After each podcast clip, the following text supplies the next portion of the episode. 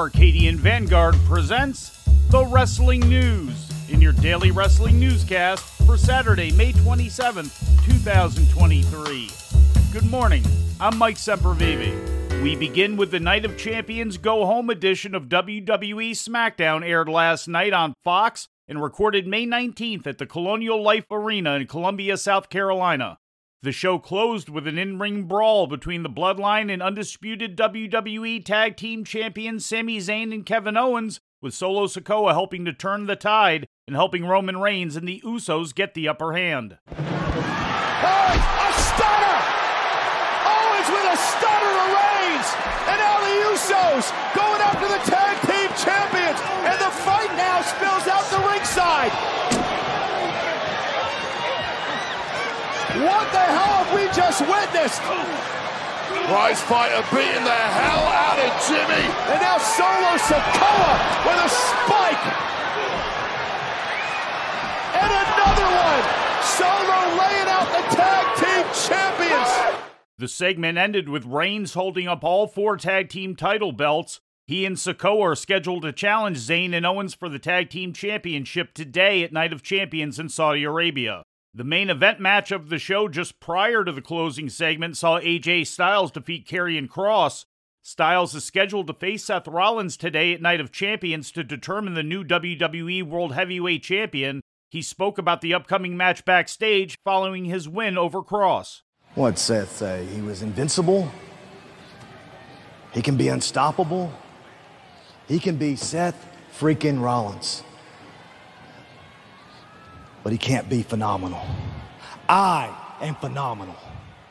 And I'm going to put a phenomenal beating on him tomorrow night en route to becoming the first WWE World Heavyweight Champion.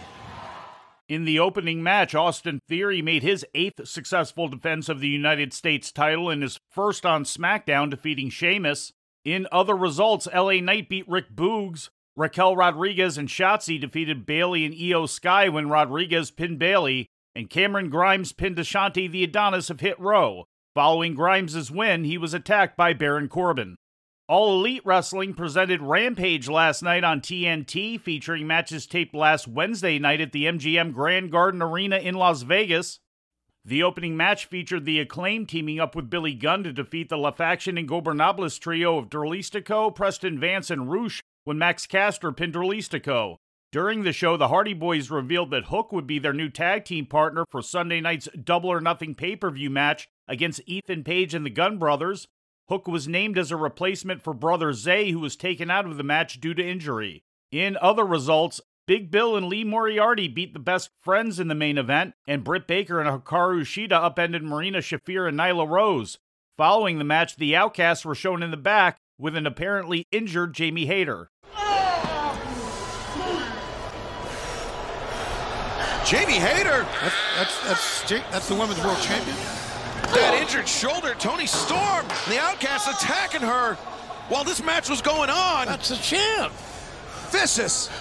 And in the third major North American show televised last night, Impact Wrestling presented the third annual Under Siege live on pay per view from the Western Fair District Agriplex in London, Ontario, Canada. All five defending champions kept their titles on the show, with Steve Maclin making his second successful defense of the Impact World Championship, pinning PCO in a no disqualification match in the main event. In other successful defenses, Ace Austin and Chris Bey made their fourth successful defense of the Impact World Tag Team title, defeating Subculture. Joe Hendry retained the Digital Media Championship for the ninth time with a disqualification win over Dirty Dango. Trey Miguel defended the X Division title for the eighth time with a victory over Chris Sabin, and Deonna Purrazzo made her third successful defense of the Knockouts title, beating Jordan Grace. Due to stipulations of Grace's match with Purrazzo, Grace will no longer be able to challenge for the Knockouts title as long as Purrazzo holds it.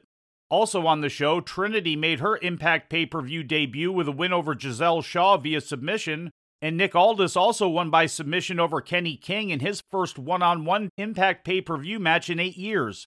Aldis spoke backstage after the match in an Impact social media exclusive. So, right now, I'm here at Impact Wrestling, and I have my sights set on the world title. I made that abundantly clear from day one.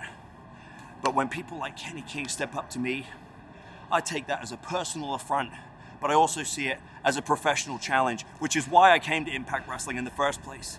Because I want to put myself against the very best to prove that I'm the very best in this industry today. And today, under siege, you just saw step one.